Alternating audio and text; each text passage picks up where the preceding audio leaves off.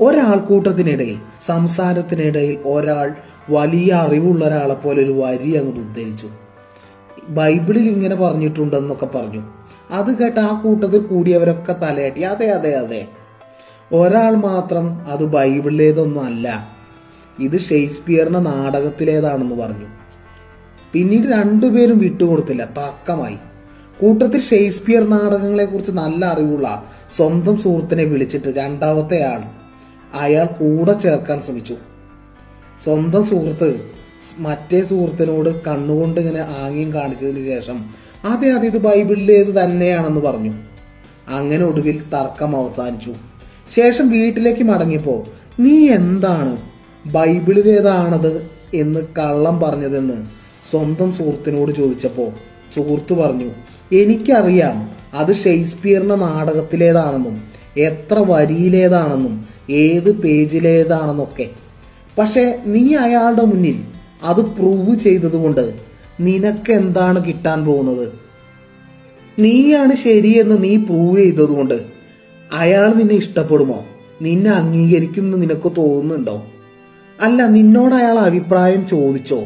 നീ വെറുതെ ചെന്നങ്ങ് ഇടപെട്ടതല്ലേ?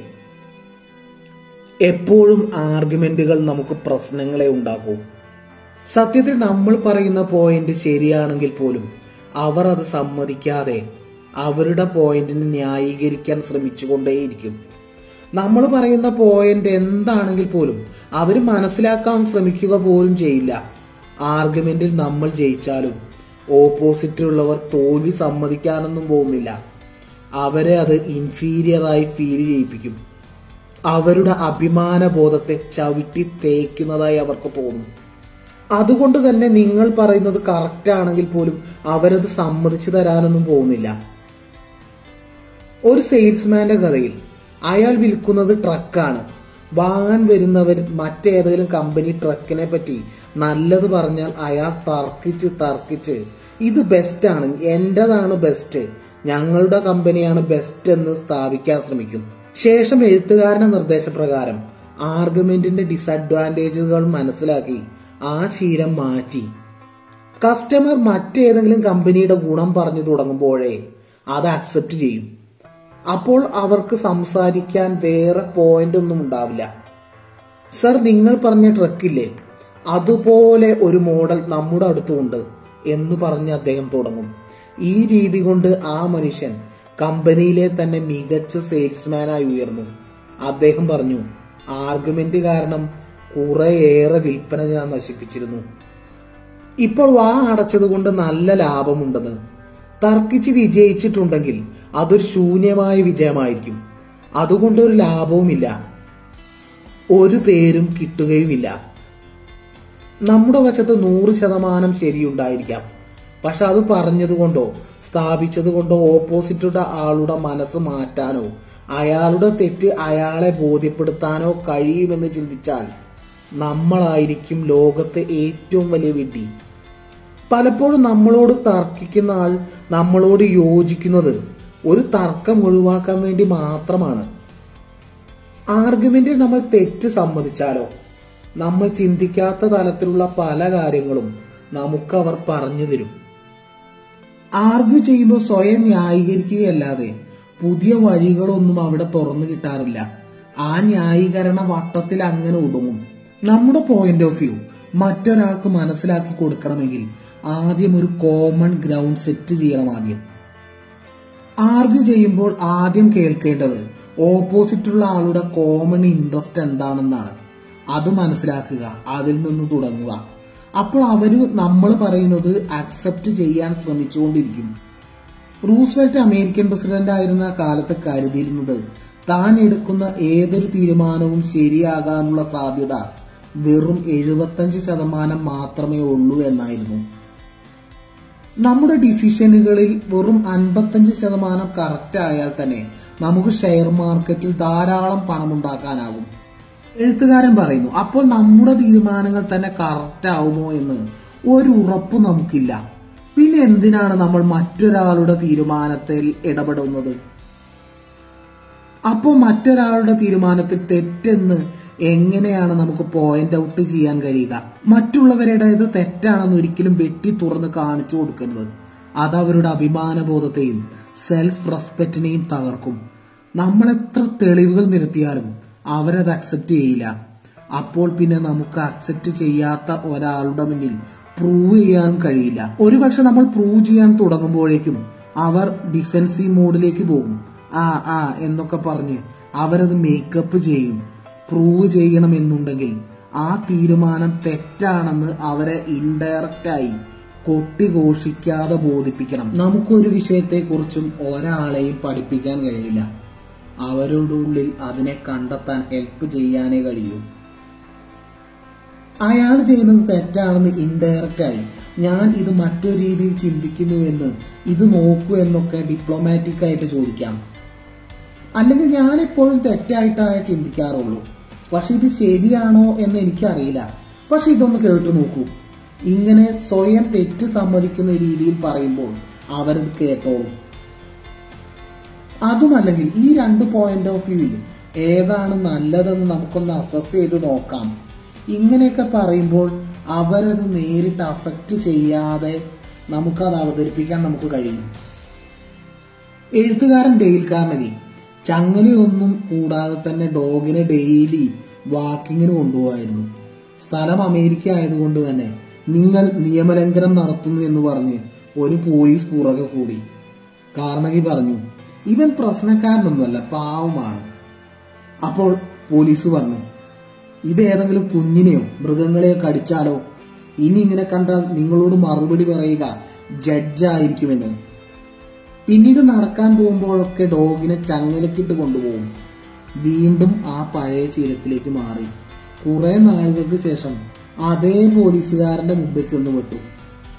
അയാൾ വഴക്ക് പറയാൻ വാ തുറക്കുന്നതിന് മുമ്പേ കാർണഗി തന്റെ തെറ്റ് സമ്മതിച്ച രീതിയിൽ മുന്നോട്ട് ചെന്ന് പറഞ്ഞു നിങ്ങൾ എനിക്ക് വാണിംഗ് തന്നതാണ് സർ.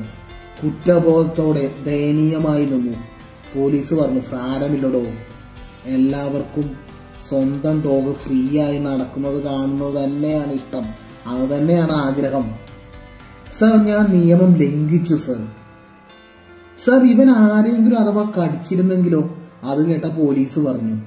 ഞാൻ അന്ന് പറഞ്ഞത് നീ സീരിയസ് ആക്കി എടുത്തു അല്ലേ ആ പോയിക്കോളൂ. അതൊന്നും കുഴപ്പമില്ല. എല്ലാ മനുഷ്യർക്കും ഞാൻ എന്നൊരു ഫീലിംഗ് ഓഫ് ഇമ്പോർട്ടൻസ് വേണം. ആദ്യ അവസരത്തിൽ ദേഷ്യപ്പെട്ട് ഞാൻ ഒരു ഇമ്പോർട്ടന്റ് ആണെന്നൊരു ഫീൽ ആ പോലീസുകാരൻ നേടി. രണ്ടാമത്തെ അവസരത്തിൽ തെറ്റ് സമ്മതിച്ചപ്പോൾ അയാളുടെ മുന്നിൽ കരുണ ചൊരിയുന്ന ആളായി നിന്നപ്പോഴും അതേ ഫീലിംഗ് അയാൾക്ക് കിട്ടി. എഴുത്തുകാരൻ പറയുന്നു തെറ്റ് സമ്മതിക്കണം അത് എന്തൂസിയാസത്തോടുകൂടി വേണം. ആ ശരി അത് ഞാൻ സമ്മതിച്ചു എന്ന രീതിയിലല്ല അതിന് ആത്മാർത്ഥത തോന്നണം. മറ്റൊരാൾ നമ്മൾ എങ്ങനെയൊക്കെ ക്രിറ്റിസിസം ചെയ്യാവോ ആ പോയിന്റൊക്കെ കണ്ടെത്തി സെൽഫ് ക്രിറ്റിസിസം ചെയ്യണം. അപ്പോൾ അവർക്ക് സംസാരിക്കാൻ പോയിന്റുകളൊന്നുമില്ലാതെ നമ്മളുടെ വഴിയെ നമ്മുടെ സൈഡിലേക്ക് വന്നേ അവർക്ക് മതിയാകൂ.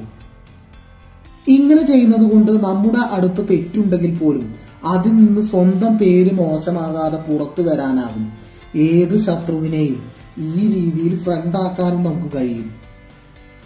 സ്വന്തം തെറ്റ് മറ്റൊരാളിലേക്ക് ചാർത്തി കൊടുക്കാൻ ആർക്കും കഴിയും. സ്വയം അത് വിളിച്ചു പറയുമ്പോൾ ഞാനാണ് ചെയ്തത് എന്നൊക്കെ വിളിച്ചു പറയുമ്പോൾ അതിനൊരു ക്യാരക്ടറും ധൈര്യവും വേണം. പഴയ ശ്രീനിവാസ സിനിമകളിൽ സ്വയം താഴ്ത്തിക്കെട്ടി ഹിറ്റാക്കിയ ആ ഹീറോയിസം ഇല്ലേ അതുപോലൊരു തന്ത്രം. നമുക്ക് എങ്ങനെയും ഇവിടെ ജീവിക്കാൻ കഴിയും. മനുഷ്യനെ കുറിച്ച് അറിഞ്ഞും ജീവിക്കാം അറിയാതെയും ജീവിക്കാം. അറിഞ്ഞു ജീവിക്കുമ്പോഴുള്ള ഗുണങ്ങൾ ഒരുപാട് ഒരുപാട് അധികമാണ്. അതിനറിയാൻ വേണ്ടി ഇതുപോലുള്ള പുസ്തകങ്ങൾ നമ്മെ ഏറെ സഹായിക്കും. ഇനി ഈ പുസ്തകത്തിന്റെ അടുത്ത ഭാഗത്തിൽ നമുക്ക് കാണാം. It's me M K Jayadev ഒരാൾക്കൂട്ടത്തിനിടയിൽ സംസാരത്തിനിടയിൽ ഒരാൾ വലിയ അറിവുള്ള ഒരാളെ പോലെ ഒരു വരി അങ്ങോട്ട് ഉദ്ധരിച്ചു. ബൈബിളിൽ ഇങ്ങനെ പറഞ്ഞിട്ടുണ്ടെന്നൊക്കെ പറഞ്ഞു. അത് കേട്ട് ആ കൂട്ടത്തിൽ കൂടിയവരൊക്കെ തലയാട്ടി അതെ അതെ അതെ. ഒരാൾ മാത്രം അത് ബൈബിളിലേതൊന്നും അല്ല ഇത് ഷേക്സ്പിയറിന്റെ നാടകത്തിലേതാണെന്ന് പറഞ്ഞു. പിന്നീട് രണ്ടുപേരും വിട്ടുകൊടുത്തില്ല. തർക്കമായി.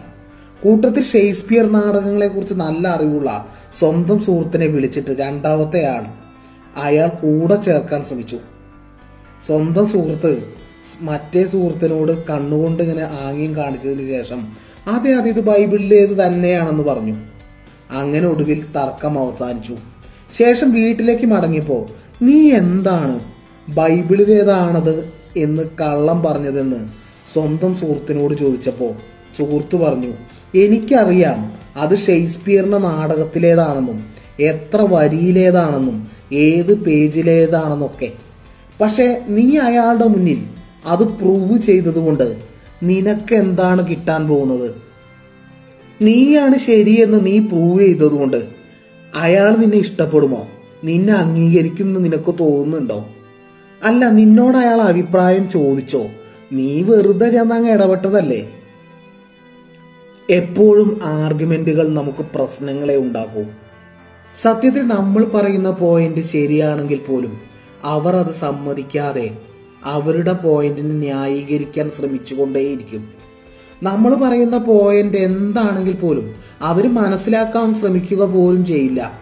ആർഗ്യുമെന്റിൽ നമ്മൾ ജയിച്ചാലും ഓപ്പോസിറ്റിലുള്ളവർ തോൽവി സമ്മതിക്കാനൊന്നും പോകുന്നില്ല. അവരെ അത് ഇൻഫീരിയറായി ഫീൽ ചെയ്യിപ്പിക്കും.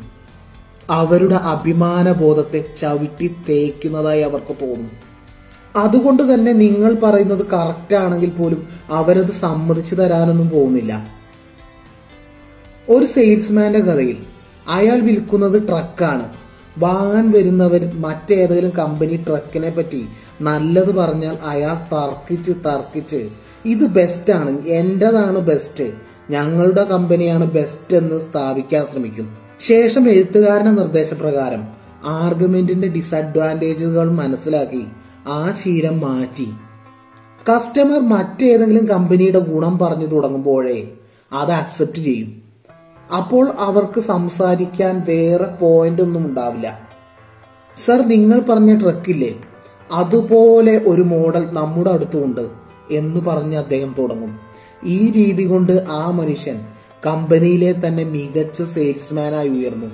അദ്ദേഹം പറഞ്ഞു ആർഗ്യുമെന്റ് കാരണം കുറെയേറെ വിൽപ്പന ഞാൻ നശിപ്പിച്ചിരുന്നു. ഇപ്പോൾ വാ അടച്ചതുകൊണ്ട് നല്ല ലാഭമുണ്ടെന്ന്. തർക്കിച്ച് വിജയിച്ചിട്ടുണ്ടെങ്കിൽ അതൊരു ശൂന്യമായ വിജയമായിരിക്കും. അതുകൊണ്ട് ഒരു ലാഭവുമില്ല. ഒരു പേരും കിട്ടുകയുമില്ല. നമ്മുടെ വശത്ത് നൂറ് ശതമാനം ശരിയുണ്ടായിരിക്കാം. പക്ഷെ അത് പറഞ്ഞതുകൊണ്ടോ സ്ഥാപിച്ചതുകൊണ്ടോ ഓപ്പോസിറ്റുടെ ആളുടെ മനസ്സ് മാറ്റാനോ അയാളുടെ തെറ്റ് അയാളെ ബോധ്യപ്പെടുത്താനോ കഴിയുമെന്ന് ചിന്തിച്ചാൽ നമ്മളായിരിക്കും ലോകത്തെ ഏറ്റവും വലിയ വിഡ്ഢി. പലപ്പോഴും നമ്മളോട് തർക്കിക്കുന്ന ആൾ നമ്മളോട് യോജിക്കുന്നത് ഒരു തർക്കം ഒഴിവാക്കാൻ വേണ്ടി മാത്രമാണ്. ആർഗ്യുമെന്റിൽ നമ്മൾ തെറ്റ് സമ്മതിച്ചാലോ? നമ്മൾ ചിന്തിക്കാത്ത തലത്തിലുള്ള പല കാര്യങ്ങളും നമുക്ക് അവർ പറഞ്ഞു തരും. ആർഗ്യു ചെയ്യുമ്പോൾ സ്വയം ന്യായീകരിക്കുകയല്ലാതെ പുതിയ വഴികളൊന്നും അവിടെ തുറന്നു കിട്ടാറില്ല. ആ ന്യായീകരണ വട്ടത്തിൽ അങ്ങനെ ഒതുങ്ങും. നമ്മുടെ പോയിന്റ് ഓഫ് വ്യൂ മറ്റൊരാൾക്ക് മനസ്സിലാക്കി കൊടുക്കണമെങ്കിൽ ആദ്യം ഒരു കോമൺ ഗ്രൗണ്ട് സെറ്റ് ചെയ്യണം ആദ്യം. ആർഗ്യൂ ചെയ്യുമ്പോൾ ആദ്യം കേൾക്കേണ്ടത് ഓപ്പോസിറ്റുള്ള ആളുടെ കോമൺ ഇൻട്രസ്റ്റ് എന്താണെന്നാണ്. അത് മനസ്സിലാക്കുക അതിൽ നിന്ന് തുടങ്ങുക. അപ്പോൾ അവർ നമ്മൾ പറയുന്നത് അക്സെപ്റ്റ് ചെയ്യാൻ ശ്രമിച്ചുകൊണ്ടിരിക്കും. റൂസ്വെൽറ്റ് അമേരിക്കൻ പ്രസിഡന്റ് ആയിരുന്ന കാലത്ത് കരുതിയിരുന്നത് താൻ എടുക്കുന്ന ഏതൊരു തീരുമാനവും ശരിയാകാനുള്ള സാധ്യത വെറും എഴുപത്തഞ്ച് ശതമാനം മാത്രമേ ഉള്ളൂ എന്നായിരുന്നു. നമ്മുടെ ഡിസിഷനുകളിൽ വെറും അൻപത്തഞ്ച് ശതമാനം കറക്റ്റ് ആയാൽ തന്നെ നമുക്ക് ഷെയർ മാർക്കറ്റിൽ ധാരാളം പണം ഉണ്ടാക്കാനാകും എഴുത്തുകാരൻ പറയുന്നു അപ്പോൾ നമ്മുടെ തീരുമാനങ്ങൾ തന്നെ കറക്റ്റ് ആവുമോ എന്ന് ഒരു ഉറപ്പ് നമുക്കില്ല. പിന്നെ എന്തിനാണ് നമ്മൾ മറ്റൊരാളുടെ തീരുമാനത്തിൽ ഇടപെടുന്നത്? അപ്പോൾ മറ്റൊരാളുടെ തീരുമാനത്തിൽ തെറ്റെന്ന് എങ്ങനെയാണ് നമുക്ക് പോയിന്റ് ഔട്ട് ചെയ്യാൻ കഴിയുക? മറ്റുള്ളവരുടേത് തെറ്റാണെന്ന് ഒരിക്കലും വെട്ടി തുറന്ന് കാണിച്ചു കൊടുക്കരുത്. അത് അവരുടെ അഭിമാനബോധത്തെയും സെൽഫ് റെസ്പെക്റ്റിനെയും തകർക്കും. നമ്മൾ എത്ര തെളിവുകൾ നിരത്തിയാലും അവരത് അക്സെപ്റ്റ് ചെയ്യില്ല. അപ്പോൾ പിന്നെ നമുക്ക് അക്സെപ്റ്റ് ചെയ്യാത്ത ഒരാളുടെ മുന്നിൽ പ്രൂവ് ചെയ്യാൻ കഴിയില്ല. ഒരുപക്ഷെ നമ്മൾ പ്രൂവ് ചെയ്യാൻ തുടങ്ങുമ്പോഴേക്കും അവർ ഡിഫെൻസീവ് മോഡിലേക്ക് പോകും. ആ ആ എന്നൊക്കെ പറഞ്ഞ് അവരത് മേക്കപ്പ് ചെയ്യും. പ്രൂവ് ചെയ്യണമെന്നുണ്ടെങ്കിൽ ആ തീരുമാനം തെറ്റാണെന്ന് അവരെ ഇൻഡയറക്റ്റായി കൊട്ടിഘോഷിക്കാതെ ബോധിപ്പിക്കണം. നമുക്കൊരു വിഷയത്തെക്കുറിച്ചും ഒരാളെയും പഠിപ്പിക്കാൻ കഴിയില്ല. അവരുടെ ഉള്ളിൽ അതിനെ കണ്ടെത്താൻ ഹെൽപ്പ് ചെയ്യാനേ കഴിയൂ. അയാൾ ചെയ്യുന്നത് തെറ്റാണെന്ന് ഇൻഡയറക്റ്റായി ഞാൻ ഇത് മറ്റൊരു രീതിയിൽ ചിന്തിക്കുന്നു എന്ന് ഇത് നോക്കൂ എന്നൊക്കെ ഡിപ്ലോമാറ്റിക് ആയിട്ട് ചോദിക്കാം. അല്ലെങ്കിൽ ഞാൻ എപ്പോഴും തെറ്റായിട്ടാണ് ചിന്തിക്കാറുള്ളൂ. പക്ഷെ ഇത് ശരിയാണോ എന്ന് എനിക്കറിയില്ല. പക്ഷെ ഇതൊന്ന് കേട്ടു നോക്കൂ. ഇങ്ങനെ സ്വയം തെറ്റ് സമ്മതിക്കുന്ന രീതിയിൽ പറയുമ്പോൾ അവരത് കേട്ടോളും. അതുമല്ലെങ്കിൽ ഈ രണ്ട് പോയിന്റ് ഓഫ് വ്യൂവിൽ ഏതാണ് നല്ലതെന്ന് നമുക്കൊന്ന് അസസ് ചെയ്ത് നോക്കാം. ഇങ്ങനെയൊക്കെ പറയുമ്പോൾ അവരത് നേരിട്ട് അഫക്റ്റ് ചെയ്യാതെ നമുക്കത് അവതരിപ്പിക്കാൻ നമുക്ക് കഴിയും. എഴുത്തുകാരൻ ഡെയിൽ കാർണി ചങ്ങലയൊന്നും കൂടാതെ തന്നെ ഡോഗിനെ ഡെയിലി വാക്കിങ്ങിന് കൊണ്ടുപോകായിരുന്നു സ്ഥലം അമേരിക്ക ആയതുകൊണ്ട് തന്നെ നിങ്ങൾ നിയമലംഘനം നടത്തുന്നു എന്ന് പറഞ്ഞ് ഒരു പോലീസ് പുറകെ കൂടി. കാർണകി പറഞ്ഞു ഇവൻ പ്രശ്നക്കാരനൊന്നുമല്ല പാവമാണ്. അപ്പോൾ പോലീസ് പറഞ്ഞു ഇതേതെങ്കിലും കുഞ്ഞിനെയോ മൃഗങ്ങളെയോ കടിച്ചാലോ? ഇനി ഇങ്ങനെ കണ്ടാൽ നിങ്ങളോട് മറുപടി പറയുക ജഡ്ജായിരിക്കുമെന്ന് പിന്നീട് നടക്കാൻ പോകുമ്പോഴൊക്കെ ഡോഗിനെ ചങ്ങലക്കിട്ട് കൊണ്ടുപോകും. വീണ്ടും ആ പഴയ ശീലത്തിലേക്ക് മാറി. കുറെ നാളുകൾക്ക് ശേഷം അതേ പോലീസുകാരന്റെ മുമ്പിൽ ചെന്ന് പെട്ടു. അയാൾ വഴക്ക് പറയാൻ വാ തുറക്കുന്നതിന് മുമ്പേ കാർണഗി തന്റെ തെറ്റ് സമ്മതിച്ച രീതിയിൽ മുന്നോട്ട് ചെന്ന് പറഞ്ഞു നിങ്ങൾ എനിക്ക് വാണിംഗ് തന്നതാണ് സർ. കുറ്റബോധത്തോടെ ദയനീയമായി നിന്നു. പോലീസ് പറഞ്ഞു സാരമില്ലടോ. എല്ലാവർക്കും സ്വന്തം ഡോഗ് ഫ്രീ ആയി നടക്കുന്നത് കാണുന്നത് തന്നെയാണ് ഇഷ്ടം. അത് തന്നെയാണ് ആഗ്രഹം. സർ ഞാൻ നിയമം ലംഘിച്ചു സർ. സർ ഇവൻ ആരെങ്കിലും അഥവാ കടിച്ചിരുന്നെങ്കിലോ അത് കേട്ട പോലീസ് പറഞ്ഞു. ഞാൻ അന്ന് പറഞ്ഞത് നീ സീരിയസ് ആക്കി എടുത്തു അല്ലേ ആ പോയിക്കോളൂ അതൊന്നും കുഴപ്പമില്ല. എല്ലാ മനുഷ്യർക്കും ഞാൻ എന്നൊരു ഫീലിംഗ് ഓഫ് ഇമ്പോർട്ടൻസ് വേണം. ആദ്യ അവസരത്തിൽ ദേഷ്യപ്പെട്ട് ഞാൻ ഒരു ഇമ്പോർട്ടന്റ് ആണെന്നൊരു ഫീൽ ആ പോലീസുകാരൻ നേടി. രണ്ടാമത്തെ അവസരത്തിൽ തെറ്റ് സമ്മതിച്ചപ്പോൾ അയാളുടെ മുന്നിൽ കരുണ ചൊരിയുന്ന ആളായി നിന്നപ്പോഴും അതേ ഫീലിംഗ് അയാൾക്ക് കിട്ടി.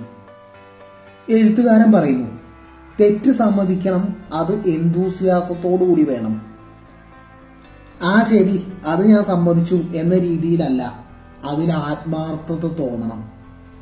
മറ്റൊരാൾ നമ്മൾ എങ്ങനെയൊക്കെ ക്രിറ്റിസിസം ചെയ്യാമോ ആ പോയിന്റൊക്കെ കണ്ടെത്തി സെൽഫ് ക്രിറ്റിസിസം ചെയ്യണം. അപ്പോൾ അവർക്ക് സംസാരിക്കാൻ പോയിന്റുകളൊന്നുമില്ലാതെ നമ്മളുടെ വഴിയെ നമ്മുടെ സൈഡിലേക്ക് വന്നേ അവർക്ക് മതിയാകൂ. ഇങ്ങനെ ചെയ്യുന്നത് കൊണ്ട് നമ്മുടെ അടുത്ത് തെറ്റുണ്ടെങ്കിൽ പോലും അതിൽ നിന്ന് സ്വന്തം പേര് മോശമാകാതെ പുറത്തു വരാനാകും. ഏത് ശത്രുവിനെയും ഈ രീതിയിൽ ഫ്രണ്ടാക്കാനും നമുക്ക് കഴിയും. സ്വന്തം തെറ്റ് മറ്റൊരാളിലേക്ക് ചാർത്തി കൊടുക്കാൻ ആർക്കും കഴിയും. സ്വയം അത് വിളിച്ചു പറയുമ്പോൾ ഞാനാണ് ചെയ്തത് എന്നൊക്കെ വിളിച്ചു പറയുമ്പോൾ അതിനൊരു ക്യാരക്ടറും ധൈര്യവും വേണം. പഴയ ശ്രീനിവാസ സിനിമകളിൽ സ്വയം താഴ്ത്തിക്കെട്ടി ഹിറ്റാക്കിയ ആ ഹീറോയിസം ഇല്ലേ അതുപോലൊരു തന്ത്രം. നമുക്ക് എങ്ങനെയും ഇവിടെ ജീവിക്കാൻ കഴിയും. മനുഷ്യനെ കുറിച്ച് അറിഞ്ഞും ജീവിക്കാം അറിയാതെയും ജീവിക്കാം. അറിഞ്ഞു ജീവിക്കുമ്പോഴുള്ള ഗുണങ്ങൾ ഒരുപാട് ഒരുപാട് അധികമാണ്. അതിനറിയാൻ വേണ്ടി ഇതുപോലുള്ള പുസ്തകങ്ങൾ നമ്മളെ ഏറെ സഹായിക്കും. ഇനി ഈ പുസ്തകത്തിന്റെ അടുത്ത ഭാഗത്തിൽ നമുക്ക് കാണാം. It's me M K Jayadev